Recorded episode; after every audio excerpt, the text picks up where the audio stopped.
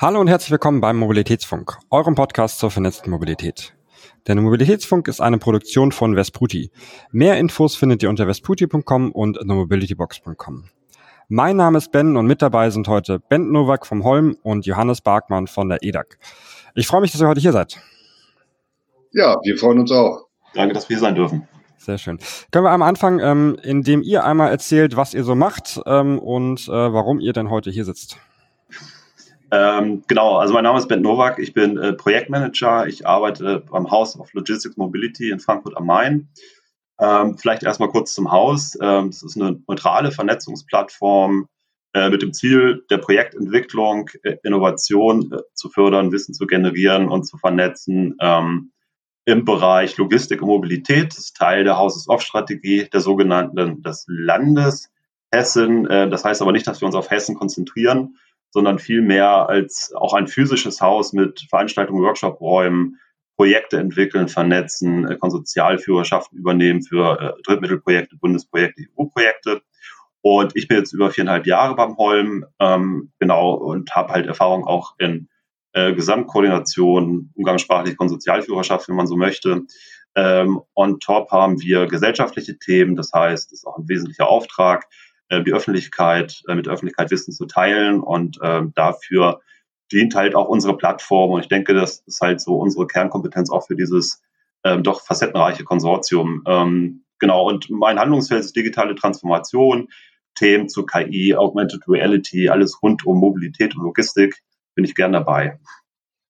Ja, das hat uns ja auch zusammengebracht. Ja, mein Name ist Johannes Barkmann.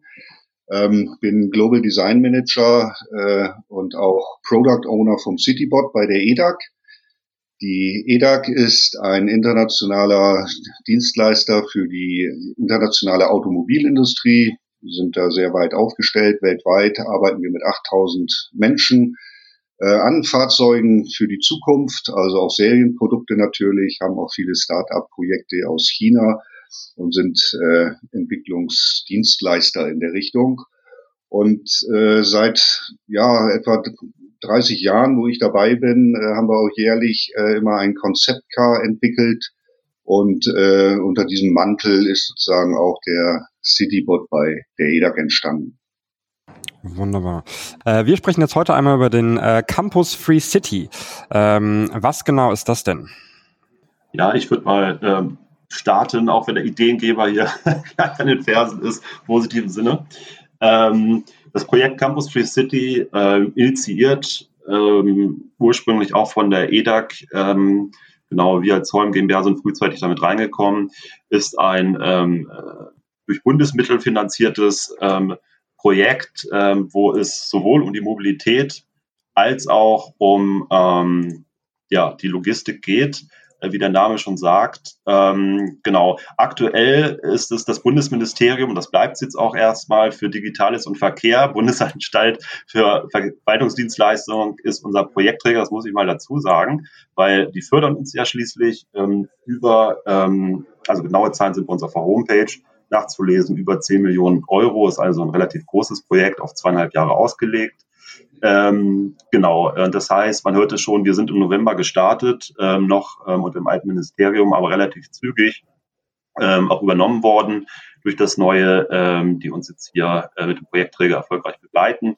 Und ähm, genau, im Wesentlichen geht es darum, ein ganzheitliches Konzept äh, im Bereich autonome äh, Verkehrssysteme für ähm, Beförderung der Personen- und Gütertransport, aber auch andere Funktionen zu entwickeln.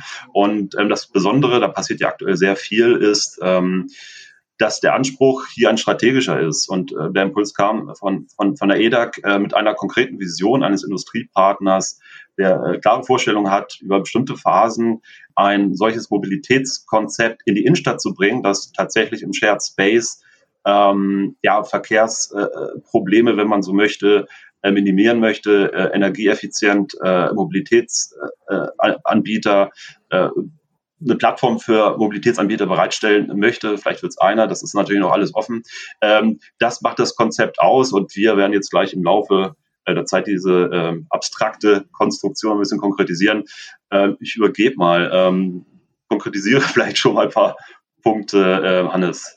Ja, vielleicht muss ich hier den Zuhörer nochmal erläutern, äh, was eigentlich diese äh, Mobilitätsvision überhaupt beinhaltet. Ähm, die Idee, die äh, auf, auf sagen wir, Szenariotechnik hier auch basiert ist, besteht halt darin, dass man autonome Fahrzeuge eigentlich mit einer Leitsoftware, also mit Digitalisierung kontrolliert, also auch vernetzt es sind Auto, äh, vollautomatische ähm, Roboterfahrzeuge, die sozusagen sämtliche Mobilitätsaufgaben in der Stadt übernehmen können. Also sie können äh, Menschen transportieren, Güter transportieren. Das ist alles nichts Neues, aber durch eine bestimmte Modularität der Fahrzeuge äh, können äh, sozusagen während der Nacht äh, im Grunde genommen auch kommunale Arbeiten geleistet werden. Das heißt, man dockt äh, an das äh, Zugfahrzeug dann unterschiedliche Module an, sodass sie die Straßen reinigen können, Papierkörbe entleeren können, Bäume bewässern können, äh, Rasen mähen können, Hecken schneiden können, mit dem Ziel, dass dieses Zugfahrzeug vorne eigentlich äh, ja rund um die Uhr in Arbeit ist oder äh, auch arbeiten kann. Wir prognostizieren da quasi eine Auslassung von etwa 80 Prozent und sind damit äh, ja höchst effizient und auch profitabel mit dem System. Und es ist eigentlich für den urbanen Einsatz gedacht, also da, wo tatsächlich Pain Points sind äh, der Städte. Wir kennen ja alle äh, ja stark Schwachlastproblematik der öffentlichen Verkehrssysteme. Wir kennen Luft- und Lärmverschmutzung, immer noch Unfälle. Und der Stadtraum, also beispielsweise in Madrid, ist hier auch zu 80 Prozent belegt von Fahrzeugen, entweder stehend oder fahrend. Und nahezu alle diese ja, Herausforderungen der Städte, äh, darüber hinaus haben sie ja auch noch irgendwelche Klimagesetze einzuhalten, können mit dem System perspektivisch gelöst werden. Das ist allerdings unser Endszenario quasi sozusagen äh, für den städtischen Einsatz, den wir hier in 2030 prognostizieren. Unsere Roadmap äh, passt eigentlich jetzt perfekt auch äh, zu dem Förderprojekt. Und zwischendurch sehen wir hier aber auch noch Anwendungen auf Flughäfen oder den Vorfeldern der Flughäfen, weil wir dann immer noch im privaten ja, Bereich hier agieren ähm, denn es ist schon eine Herausforderung, überhaupt die Zulassung dieses Fahrzeugs zu erzielen, weil das so neuartig ist. Man weiß nicht, ist das ein LKW, eine Maschine, ein äh, PKW. Und äh, da ist es momentan ein sicherer Bereich, auch reglementiert natürlich auf so einem Flughafen. Das ist, was wir äh, so ins Spiel gebracht haben und freuen uns jetzt tierisch, äh, ja, dass dieses Förderprojekt sozusagen ähm, die Weiterführung der Story ist, die wir seit 2019 eigentlich hier mit dem Citybot schreiben. Wunderbar. Das heißt, ähm, einmal, einmal ganz grob zusammengefasst, ähm, beim beim Campus Free City geht es darum, äh, die, die Hardware, die, die ihr einerseits entwickelt habt mit den Citybots, ähm, einmal auszutesten und zu schauen, hey, wie funktioniert das tatsächlich? Ähm, und andererseits zu schauen, wie kann man das vernetzen mit, äh, mit anderen Angeboten? Das heißt, wie funktioniert das im Zusammenspiel mit, äh, mit den Menschen, die dort sind? Wie funktioniert das äh, mit der Infrastruktur, die dort ist? Ähm, und ähm, wie, wie funktioniert die Theorie ähm, in der Praxis dann auch wirklich? Genau. Ja, die Hardware äh, ist vielleicht im Hintergrund. Also seit 50 Jahren entwickelt die EDAC ja Fahrzeuge. Das ist, ich will nicht sagen trivial, aber die Herausforderung ist eigentlich die Vernetzung. Ich denke mal, da geht der Band auch nochmal drauf ein. Also zunächst sind die Fahrzeuge miteinander, untereinander vernetzt, also hinsichtlich einer Schwarmintelligenz, ähm, aber auch vernetzt mit der Infrastruktur. Sie bewegen sich sozusagen auch in einem digitalen Twin also es hat nichts mit der Vorstellung heute autonomer Fahrzeuge zu tun. Wir haben da ganz andere Möglichkeiten. Ähm, auch in dem Umfeld, wo jetzt das Projekt läuft, also äh, das Förderprojekt. Äh, insofern hat der Softwareanteil hier eigentlich eine, eine sehr, sehr große Bedeutung. Also wie steuere ich die Fahrzeuge, wie, wie kann ich effiziente Fahrwege berechnen, äh, wie vermeide ich äh, Staubildung äh, unter den Fahrzeugen, und wie integriere ich auch die Vernetzung ja in die Infrastruktur hinein. Also eher das steht im Fokus oder ist die große Herausforderung, als das Ding jetzt irgendwie fahren zu lassen. Ja. Mhm. Da passt vielleicht auch nochmal unsere Partner äh, zu erwähnen ganz gut. Ähm, ich meine, der Hannes hat es ja äh, beschrieben, äh, für, selbst für ein Unternehmen wie, wie EDAC, äh, was ja sehr ideenreich ist, muss man sagen, sehr innovationsstark, ist das natürlich eine Mam Mammutsaufgabe und es äh, ist natürlich wichtig, auch ähm, wichtige Partner mit ins Boot zu holen, weil diese Vision ähm, ist in sich absolut neuartig. Und ähm, man hat ja neben der Infrastruktur, neben der Vernetzung, neben dem Leitstand auch gesellschaftliche Aspekte schon frühzeitig mitzudenken. Energieeffizienz, ähm, Lifecycle Assessment äh, Fragen, ethische Fragen, äh, Designfragen für unterschiedliche Menschengruppen. Und äh, vor diesem Hintergrund haben wir auch das Konsortium zusammengestellt, ähm, die, und das ist das Einzigartige, das würde ich vielleicht nochmal ergänzen, ähm, im Deutschen Bankpark bei der Eintracht, ähm, die sich auch mit Use Cases beschäftigen, ähm, dass wir dort im Kleinen, also praktisch eine Skalierungsstufe, versuchen, die Stadt in der Stadt, wenn man so möchte, ja, Frankfurt in dem Fall äh, abzubilden. Ne? Natürlich total ähm, äh, vereinfacht.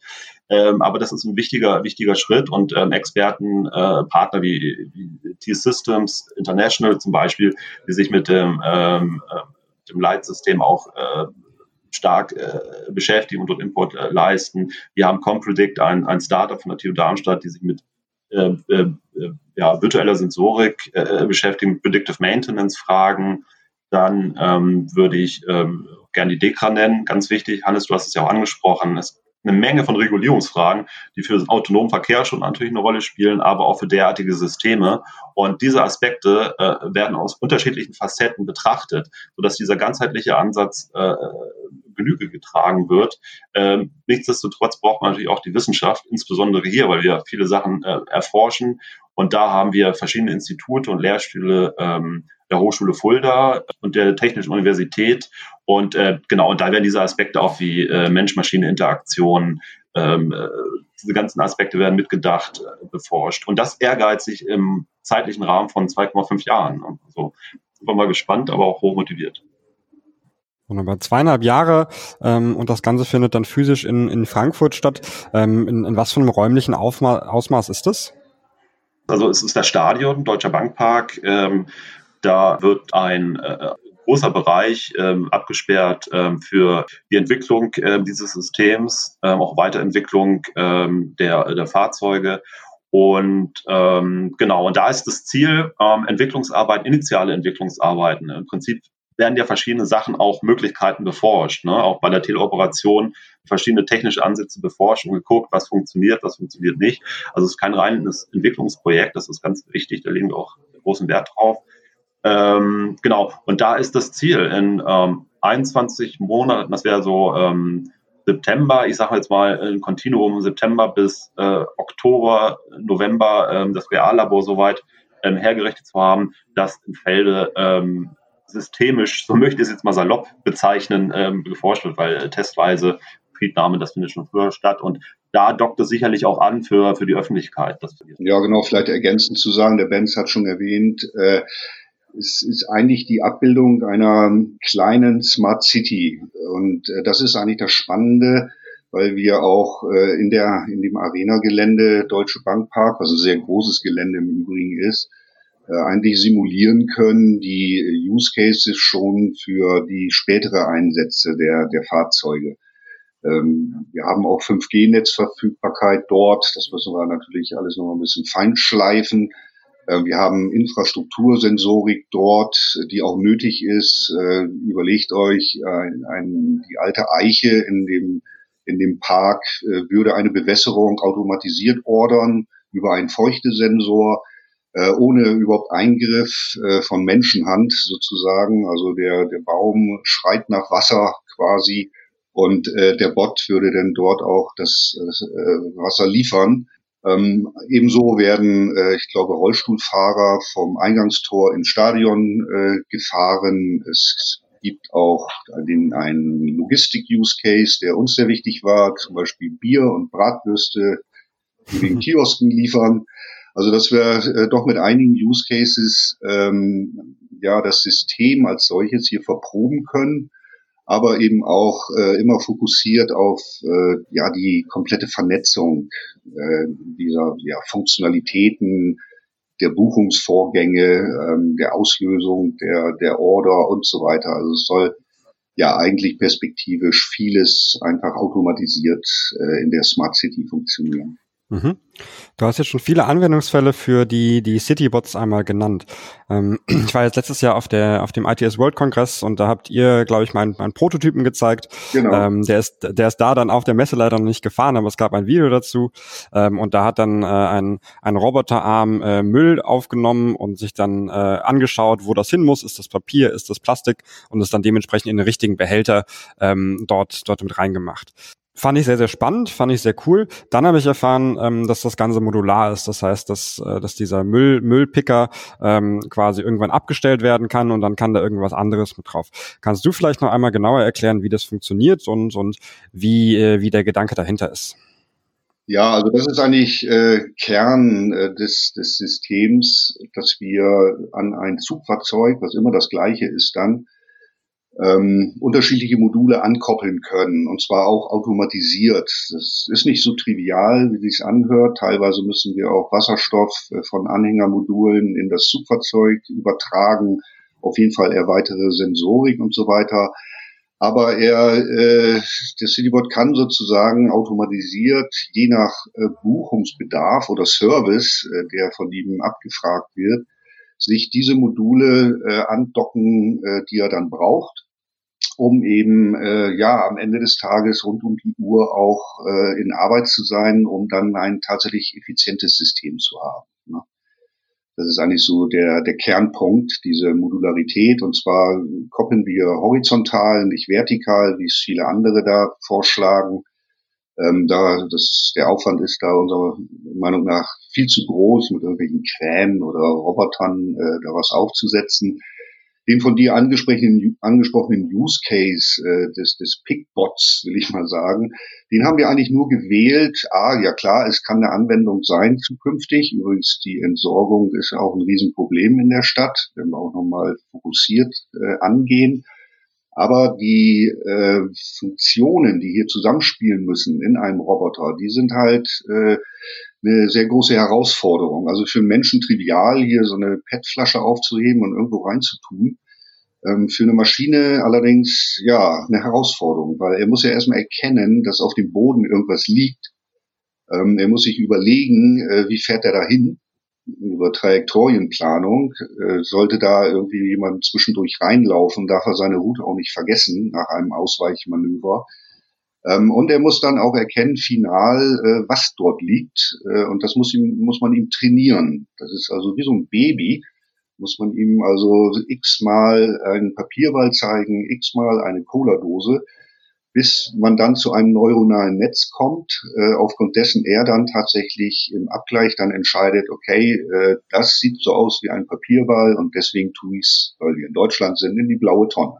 Und von daher ist dieser Use Case gewählt. Äh, das kann er auch automatisiert tun. Äh, in Barcelona fuhr er da zur Messe noch nicht eigenständig, weil er braucht auch äh, zur Orientierung immer einen digitalen Zwilling seiner Umgebung.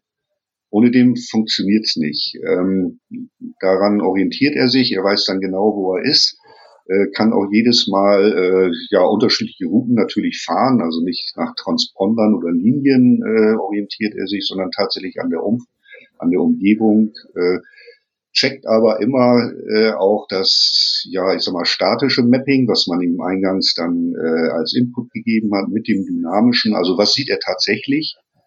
Äh, hat sich da was verändert in der Umwelt? Äh, würde er jetzt, und das hat der Band ja auch erwähnt, äh, irgendwie mal stocken und sagen, ich weiß nicht mehr weiter, dann wiederum haben wir dort in dem Reallabor eben auch die Möglichkeit, teleoperiert mit Remote, will ich mal sagen, den Bot auch zu übernehmen, mit menschlicher Hand das Ding zu umfahren, müssen dann entsprechende Eingaben in das Mapping machen und das nächste Mal weiß er dann Bescheid. Okay, ähm, das heißt, ähm, es gibt da einen, einen, einen Citybot, der ähm, quasi mehr oder weniger automatisiert fahren kann, solange er dann vom System ähm, die Informationen bekommt, die er braucht. Ähm, und dann gibt es da irgendwie ein System hinter, äh, was erkennt, hey, äh, von, von 16 bis 19 Uhr ist da ähm, Mobilität sehr gefragt. Ähm, das heißt, da sollte er irgendwie ein ähm, ein Mobilitätsmodul dran machen äh, und nach 19 Uhr ist dann gerade das Spiel. Das heißt, da muss er dann irgendwie Bier und, und Bratwürste fahren und das, äh, das entscheidet er selber oder entscheidet das das System? Ich meine, das System und äh, die, die Sachen sind ja nicht, sag mal, äh, vorgegeben, sondern sollen ja on demand, äh, wird dann umgebucht, will ich mal sagen. Wir wollen das natürlich auch stressen. Also klar muss man dann auch Prioritäten vergeben. Wir haben ja nur eine gewisse Anzahl der Bots, also sind wir da relativ frei, aber äh, das System äh, sagt dem Bot äh, die Aufgabe. Und äh, entweder ist da schon einer unterwegs in der Nähe, der das entsprechende Modul hat, oder er geht in sein Nest, äh, holt sich das Modul, baut es an sich und äh, erledigt den Auftrag. Genau. Wie kann ich mir das vorstellen, wie so ein, wie so ein Wechsel funktioniert? Wie lange dauert das? Ach, das kommt drauf an. Also ich gehe mal davon aus, dass es in, in 60 Sekunden erledigt. Ne? Also eine Kopplung, der, der Citybot hat vorne dann perspektivisch auch ein adaptives Fahrwerk, duckt sich sozusagen, fährt raus äh, aus einem Anhänger beispielsweise und lässt ihn stehen und holt sich das ab. Nächste Modul, bei den Rucksackmodulen müssen wir natürlich irgendwelche, ich sag mal, Vorrichtungen da noch vorsehen, wo die dann eingehängt werden, weil die haben halt keine weitere Achse, die kann man nicht einfach so abstellen. Ne? Und er würde auch nicht mehr rankommen. Und so ein, so ein autonom fahrendes Fahrzeug braucht ja eine ganze Menge an Rechenpower. Ähm, und ich kann mir auch vorstellen, dass auch so ein, äh, so ein Müllpicker oder auch andere ähm, äh, Anwendungsfälle auch sehr rechenintensiv sind. Ähm, wie, wie funktioniert die Berechnung da? Läuft das alles irgendwie in dem Fahrzeug selber oder läuft das auch irgendwie in der Wolke? das ist natürlich äh, ja zweigeteilt, äh, die Aktion. So viel wie möglich muss im Edge Computing, also im Bot selber stattfinden. Wir gehen davon aus, dass er fünf bis zehn äh, ja, Terabyte, glaube ich, waren es, ja, fünf bis zehn Terabyte am Tag produziert an Daten. Ähm, insofern ist eben 5G auch nötig. Äh, wir äh, gehen davon aus, dass wir auch so eine Art 5G, äh, ich glaube, Side, äh, Side-Click heißt das, also ein spezielles äh, 5G-Netz, was äh, sehr kurze Latenzzeiten hat. Ja, weil äh, sobald er da irgendwie was äh, vom System äh, an, an ja, Input bekommt, muss er ja direkt reagieren. Ähm, ansonsten äh, in seinem Edge Computing, also der Bot selbst, äh, kann im Nachfeld äh, auf äh, bestimmte Events sofort reagieren. Das ist sagen wir, Standard Automotive Sensorik, was da verbaut ist, dass er dann ausweicht, bremst. Da braucht er dann die Cloud nicht zu befragen. Äh, das wäre auch dann in dem Fall äh, zu lang. Aber es ist da natürlich auch dann, wie erwähnt, das spezielle 5G-Netz auch äh, notwendig. Spannend. Ähm, du hast gesagt, ähm, ihr habt eine, eine begrenzte Anzahl von, von Citybots gerade in diesem Projekt äh, geplant. Wie viele sind es? Also es sind zwei. Das Budget war ja äh, oder ist ja begrenzt. Und äh, insofern haben wir uns auf zwei äh, Fahrzeuge hier ähm, definiert, mhm. die aber auch unterschiedliche Module dann äh, ja an, angekoppelt bekommen. Mhm. Ja, also da werden wir auch eine halbautomatisierte äh, Wechselbarkeit da vorsehen, äh, dass wir eben auch diesen, diesen Use Case da oder das Szenario, was wir da tatsächlich vorhaben, auch äh, verproben können. Ne? Also wie lange dauert der Wechsel, genau deine Frage ähm, wie müssen da Vorrichtungen sein, äh, welche Herausforderungen äh, bietet so ein Wechsel dann auch noch drüber hinaus. Wunderbar. Ähm, die, die Eintracht in Frankfurt ähm, macht das ja natürlich ähm, auch, um, um zu sehen, ähm, hey, ähm, wie kann man da eigene Prozesse verbessern und so weiter. Ähm, was, wie, wie kommt der Impuls da von denen, beziehungsweise was, was sind deren Ziele, wenn ihr darüber sprechen könnt? Also sagen, also die Eintracht Tech hat ja zum einen auch äh, intern ähm, das Interesse, ähm, derartige Projekte voranzutreiben. Ich denke mal, für die Eintracht selbst äh, gibt es natürlich sowieso indirekte öffentlichkeitswirksame Effekte. Für die Eintracht Tech, denke ich, ist einfach Know-how dort aufzubauen. Und ähm, zum Zweiten äh, wird ähm, ähm eine IoT-Arena ähm, ja geplant und ist im Bau und das ist ja alles Know-how, das damit einfließen kann. Und ähm, hat natürlich auch Auswirkungen auf die Infrastruktur, wie viel da wieder verwertet wird, das kann ich nicht äh, dann äh, beurteilen. Äh, auf jeden Fall sind wir im Gesamtkontext, also diese Vision zu teilen, sehr dankbar, dass, ähm, dass äh, die Eintracht auch von vornherein da so begeistert ist, ähm, im Auftrag, also die Eintracht Tech, muss man präzise sein, ähm, dort, dort mitzuwirken. Ein, ein Hinweis äh, nochmal geben, weil wir jetzt viel über, über, über ähm, Fahrzeuglösungen äh, Details. Ähm, dieses Modular ist sicherlich äh, ein, ein Schlüsselaspekt und ähm, dieser Gedanke breitet sich ja auch aus. Es, es geht ja um Effizienz tatsächlich. Ähm, und du hast es ja auch nochmal angesprochen, Energieeffizienz spielt auch mit rein. Ähm, deswegen ähm, kann man sagen, dass das so ein Motivationsaspekt ist, der sich aber auch wiederfindet, zum Beispiel bei der Hochschule Fulda. Ähm, Professor Zwoner sich mit energieeffizienter KI beschäftigt. Ähm, also diese Aspekte, ähm, Ressourcen, möglichst ressourcenneutral zu arbeiten, ähm, spielen überall mit rein. Ne? Und auch die gesellschaftliche Perspektive, ähm, möglichst viele, ich sagte es ja schon, Bevölkerungsschicht mit abzuholen. Das ist ja auch das Besondere. Ähm, die gehen ja schon in die frühe Entwicklungsphase mit ein, die werden mitgedacht. Ne? Und ähm, das ist etwas, was man noch nicht unmittelbar sieht, weil die noch nicht in, Stadt, in der Stadt fahren, aber das äh, ist sozusagen im Subtext natürlich auch drin und äh, macht das Ganze auch spannend. Und vielleicht kommen wir auch noch zum Thema Bürgerdialog. Das ist äh, sicherlich zukünftig. Genau, hast du direkt die perfekte Überleitung gemacht, äh, hast meine nächste Frage okay. schon gestellt ähm, Sorry. und äh, dann auch das nächste Thema eingeführt und zwar ähm, wann fahren die? Das heißt, ähm, wann kann der ein, ein Normalsterblich, eine Normalsterbliche äh, das erste Mal ein äh, das, das Campus Free City äh, mit einem Citybot im Einsatz sehen? Ah ja, ähm, das, ähm, da haben wir natürlich einen Projektplan und ähm, der ist bei solchen Projekten auch in Stein gemeißelt. Ähm, ein bisschen Ironie, das wird man nicht im. Nein, aber das ist natürlich unsere Zielgröße. Ähm, in Q4, ähm, da lehne ich mich mal aus dem Fenster. Ähm, wir haben ja auch einen strikten Finanzplan äh, 2023. Ähm, äh, wird das Reallabor äh, geöffnet und wir wollen zum Anfang Stand jetzt auch eine öffentliche Veranstaltung machen, ähm, wo wir auch explizit die Bürger mit einladen, möglicherweise auch das ist auch noch vollkommen offen mit ins Feld begleiten, vielleicht auch eine kleine Evaluation mit einbauen. Das ist auch noch in der Diskussion. Ähm, und eine Abschlussveranstaltung gibt es auch. Und äh, zwischendrin, äh, da müssen wir auch mal den Modus dann besprechen, um die Entwickler nicht zu stören. Aber bei der Eintracht Tech möglicherweise, äh, vielleicht mal hier und da auf Anfrage, äh, natürlich auch. Also wir sind ja transparent äh, eingeladen, ähm, dort in die Studie zu kommen. Und wir machen auch Workshop äh, zumindest ein, zwei, vielleicht drei, vier, äh, muss man sehen, wie viel Dynamik das aufnimmt, zum Thema Bürgerdialog. Und äh, da sind natürlich auch Interessenten, vielleicht auch dieses Podcast angesprochen, äh, da sammeln wir gerne Interessenten, die ähm, da auch mal Input geben. Ne? Also weil die Bürger sind ja auch ein wichtiger Bestandteil. Vielleicht kannst du ja kurz einen Hinweis geben, Bent, auf die äh, Webseite. Das ist ja der Kontaktpunkt und äh, wer da tatsächlich mitreden möchte, äh, außerhalb dieser offiziellen Bürgerdialoge, der kann sich darüber gerne melden. Vielen Dank. Ja, genau. Das ist ähm, am einfachsten. Es geht straight E-Mail und ab in die Datenbank, die natürlich vollkommen anonym bleibt und auch dann gelöscht wird wieder. Ja, das ist äh, dann auf www.campusfreecity.de, wenn ich das richtig in Erinnerung habe. Merci. Wunderbar. Es ist natürlich ein, ein großes Thema, ähm, also auch ein gesellschaftliches Thema zu sagen, hey, ähm, so unsere ähm, äh, kommunalen Aufgaben, äh, die momentan ja keiner so wirklich gerne machen will, aber wir brauchen das, weil wir müssen, der, der Müll muss entleert werden, ähm, irgendwie äh, Bäume müssen äh, bewässert werden, äh, Lampen müssen getauscht werden und so weiter. Ähm, andererseits ist natürlich auch ein, ein, ein großes Thema, ähm, dass, äh, dass da dann ähm, viele Aufgaben übernommen werden. Ähm, wie, wie ist da euer Austausch bisher mit, äh, mit Verwaltung und Politik oder ähm, ist das bisher das, das reine, hey, wir gucken, was wir können und äh, schauen dann, wie wir es nutzen möchten?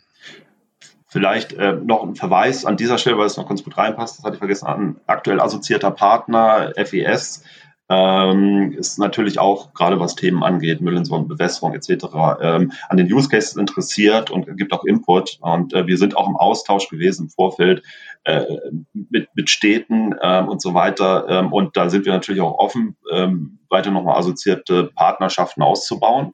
Und natürlich ähm, hören wir uns da äh, Bedarfe an. Und ähm, aus meiner persönlichen äh, Sicht und auch ähm, aus ökonomischen Hintergrund, mit dem ich mich beschäftigt habe, aber das liegt ja auch auf der Hand.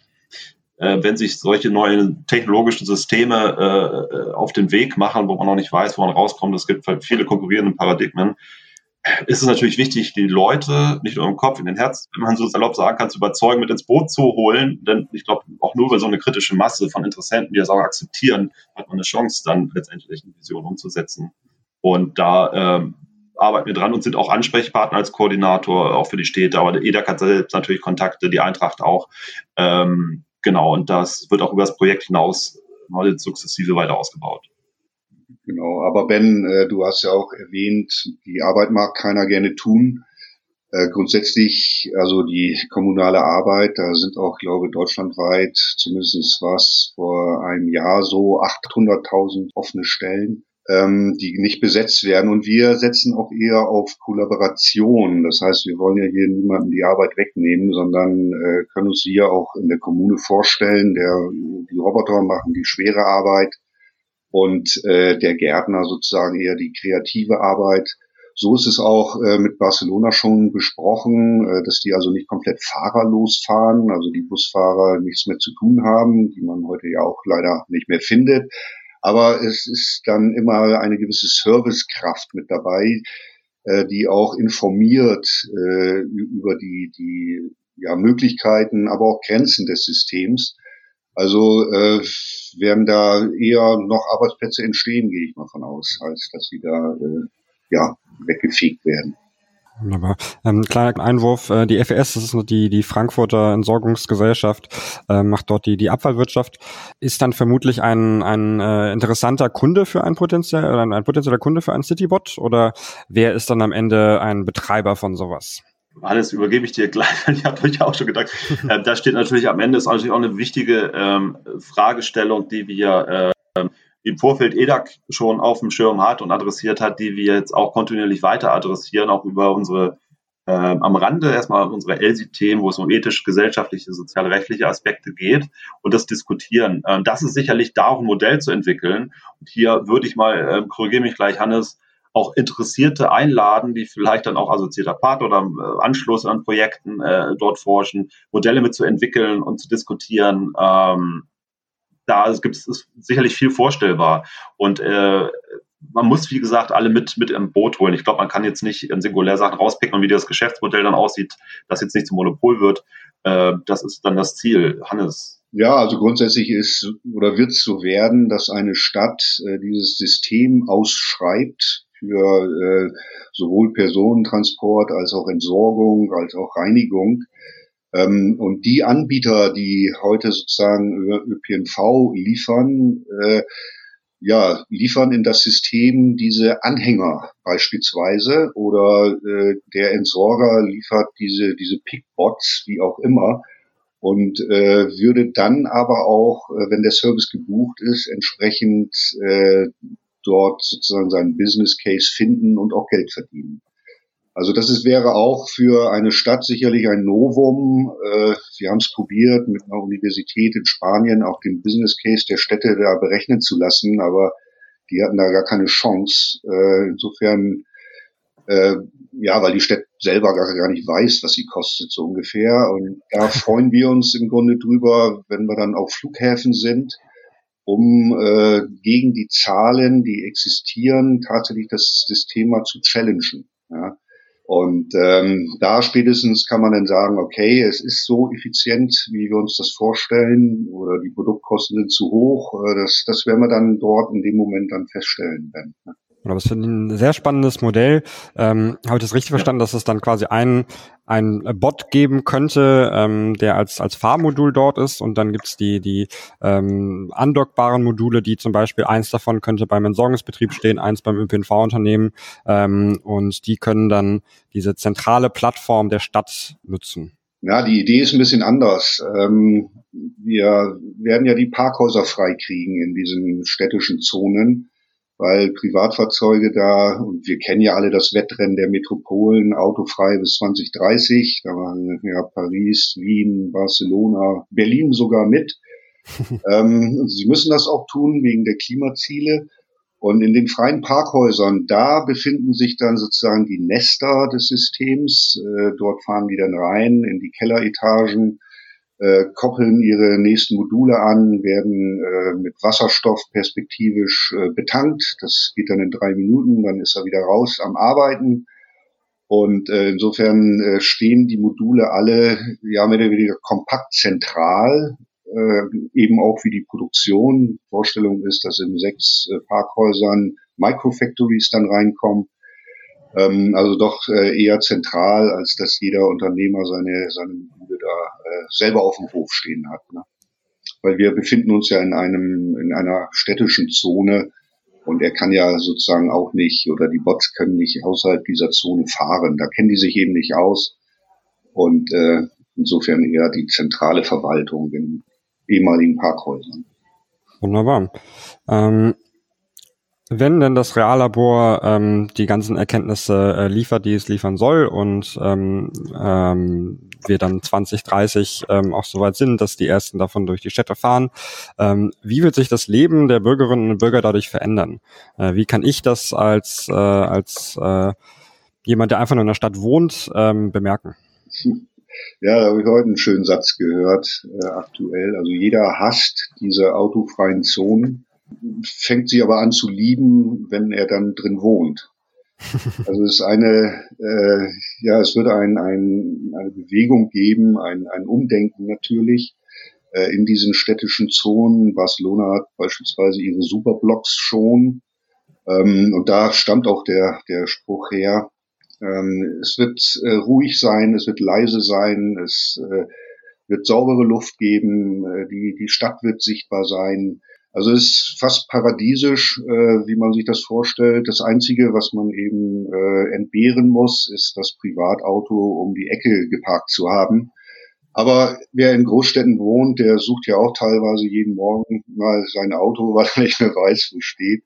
Und äh, das wird man dann irgendwann verschmerzen, weil auch die Privatfahrzeuge außerhalb der Zone natürlich in ja erreichbar sind äh, in den in den Parkhäusern an, an irgendwelchen Hubs und er würde dann hingebracht werden mit den Citybots zu seinem Privatfahrzeug, steigt dann um ähm, und nach fünf Sekunden ist er im Stau und denkt sich, ähm, eigentlich könnte die Zone äh, für die Citybot doch größer werden.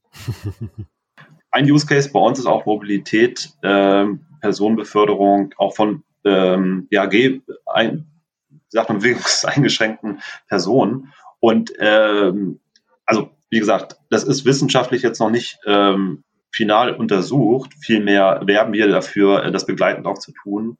Und es ist auch auf der Agenda. Ähm, trotzdem kann man natürlich im Use Case sich auch klar vorstellen, dass es da äh, große Vorteile gibt, ähm, On-Demand, ähm, ähm, adäquate äh, Personentransport, ähm, äh, Geräusch und ähm, adäquat auch im, im Tempo geräuscharm ähm, ja, herzurufen ähm, für diese Personengruppen. Äh, das heißt, ja, dieser sogenannte Shared Space äh, hat, hat sicherlich äh, in dem Bereich diesbezüglich halt auch positive Effekte.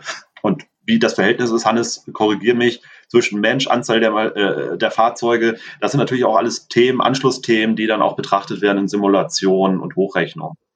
Ja. ja, absolut. Also wir prognostizieren ja, äh, dass die, die Anzahl der Fahrzeuge von Privatpersonen, heute haben wir in Deutschland, glaube ich, etwa 530 Fahrzeuge pro 1000 äh, Bürger, dass wir die fünfteln können. Also 20 Prozent der Citybots können sozusagen die Transportanforderungen, die heute herrschen, schon ableisten. Und darüber hinaus ähm, ja, arbeiten die eben in der Kommune. Also selbst das Straßenbild oder die Anzahl der Fahrzeuge äh, wird sich sozusagen fast minimieren. Und äh, das ist, glaube ich, eine ganz schöne Perspektive. Und wir denken, die Bürger in diesen Zonen werden tatsächlich am Ende die Profiteure sein. Und insbesondere auch natürlich der ökologische, das ist ja klar, Fußabdruck. Ähm. Ja, Nachhaltigkeit ist natürlich der, der nächste Fokus, der fast einhergeht auch mit äh, Effizienz, logischerweise. Das deckelt sich so ein bisschen. Zero Emission ist auch klar. Ähm, das ist alles berücksichtigt.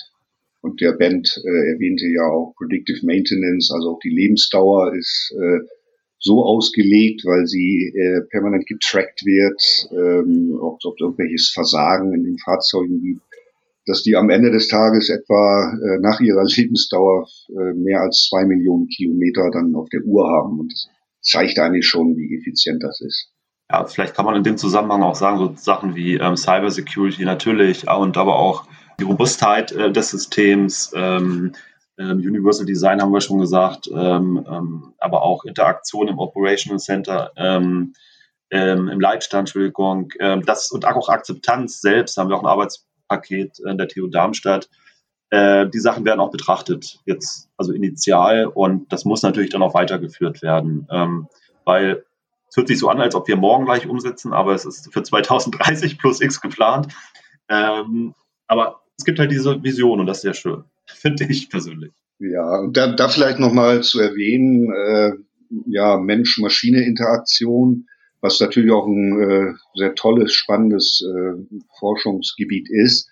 Die Citybots haben sozusagen so einen Kopf, äh, tragen einen Kopf, der sozusagen der Ansprechpunkt ist für äh, den ja, Bürger, den, den Nutzer. Denn die Frage ist ja, wie spreche ich mit äh, Roboterfahrzeugen in der Zukunft? Rede ich da mit der Radkappe oder der Frontscheibe, da sitzt ja keiner drin. Äh, von daher haben wir diesen Avatar, so nennt er sich, der äh, sehr freundlich, äh, natürlich auch von der Stimmgebung sein muss. Der kann also sprechen, zuhören, reden, die Alexa Siri perspektivisch, kann mit den Augen zurückzwinkern, soll also ja sehr freundlich sein, natürlich von seinem gesamten Habitus. Ähm, auch die Geschwindigkeit, wie er sich bewegt. du hast auch den Pickbock erwähnt, den du da in Barcelona gesehen hast der Roboterarm, äh, da denkt man, oh Gott, in der Zeit, wo er den Papierball aufhebt, hätte ich die ganze Halle gefegt. Ähm, es hat aber hier auch mit Akzeptanz zu tun, denn äh, stell dir vor, der Roboterarm würde so agieren wie ein Industrieroboter, die ja nicht ohne Grund irgendwo abgesperrt sind hinter Gittern, äh, dann äh, wäre die Akzeptanz der Bürger, glaube ich, äh, schwerlich zu erzielen. Ähm, und auch in Verbindung dann eben mit dem Kopf, mit dem äh, gesamten, wie gesagt, Habitus, mit dem Design und so weiter, äh, haben wir schon Wert drauf gelegt, da, dass äh, sagen wir, keine Aggression von diesem Roboter ausgeht, weder visuell noch irgendwie in, in seinen Bewegungen, äh, was glaube ich dann am Ende auch förderlich ist äh, für die Akzeptanz der Bürger in dieser Zone, Zumal er ja auch hilft. Also er macht die Stadt sauber, er hilft, dass es leise ist und so weiter. Also gehen wir davon momentan auch aus Erfahrung durch viele, viele Gespräche von ja, sehr positiven Einstellungen aus. Ähm, aber es zeigt auch nochmal, dass verschiedene Facetten beforscht werden müssen tatsächlich.